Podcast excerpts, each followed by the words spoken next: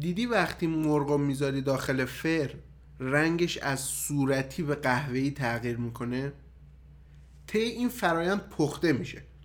این پروسه پخته شدن در واقع همون گلیکیشنه.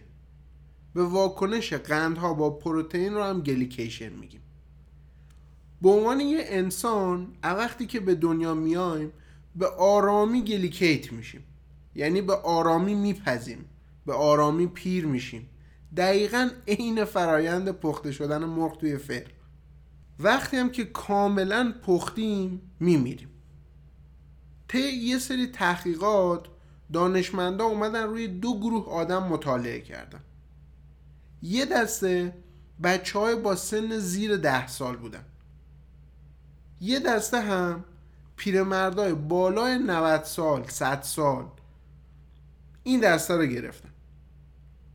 وقتی دانشمندا اومدن شروع کردن به تحقیق کردن، اصل بررسیشون روی غضروف این دو دسته بود.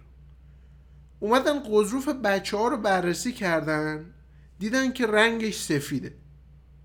ولی خب وقتی که رفتن سراغ غضروف آدمایی که تقریباً 100 سالشون شده، نگاه کردن دیدن داستان فرق میکنه. دیدن غضروفشون قهوه‌ای شده.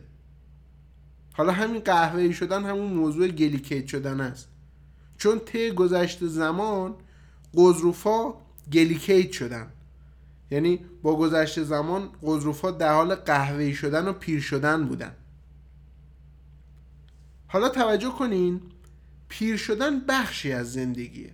نمیتونیم جلوش هم بگیریم، اما میتونیم کنترش کنیم یا بهش هم سرعت بدیم. من دکتر رفیعیم و توی پادکست توک قرار راجع به کند کردن سرعت پیری و تناسب اندام صحبت کنم. خب بریم سراغ ادامه موضوعمون. داشتیم راجع به این حرف میزدیم که پیر شدن بخشی از زندگیه که نمیتونیم جلوشو بگیریم، اما میتونیم کنترلش کنیم. چجوریشو میتونی حدس بزنی؟ آفرین، مربوط به قند خون مصرفی میشه. هرچی که افزایش قند خون یه دفعه بیشتری داشته باشیم، گلیکیشن هم سریعتر اتفاق میفته، ما هم سریعتر پیر میشیم.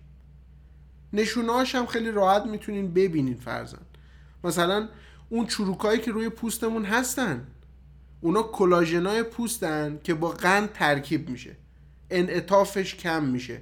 از اون سمت شما نمیتونین ببینین توی بدنتون داره چه اتفاقی میفته، ولی میتونین حسش کنین. مثلا شما میتونین حس کنین که اندامهای بدنتون به تدریج دارن کند میشن، معیوب میشن، پیر دارن میشن. اینا بیشتر تأثیراتش از اون قند خونیه که توی بدن ما وجود داره. حالا توی اپیزودهای بعدی قرار کلی راجع به ماکروها و میکروها صحبت کنم.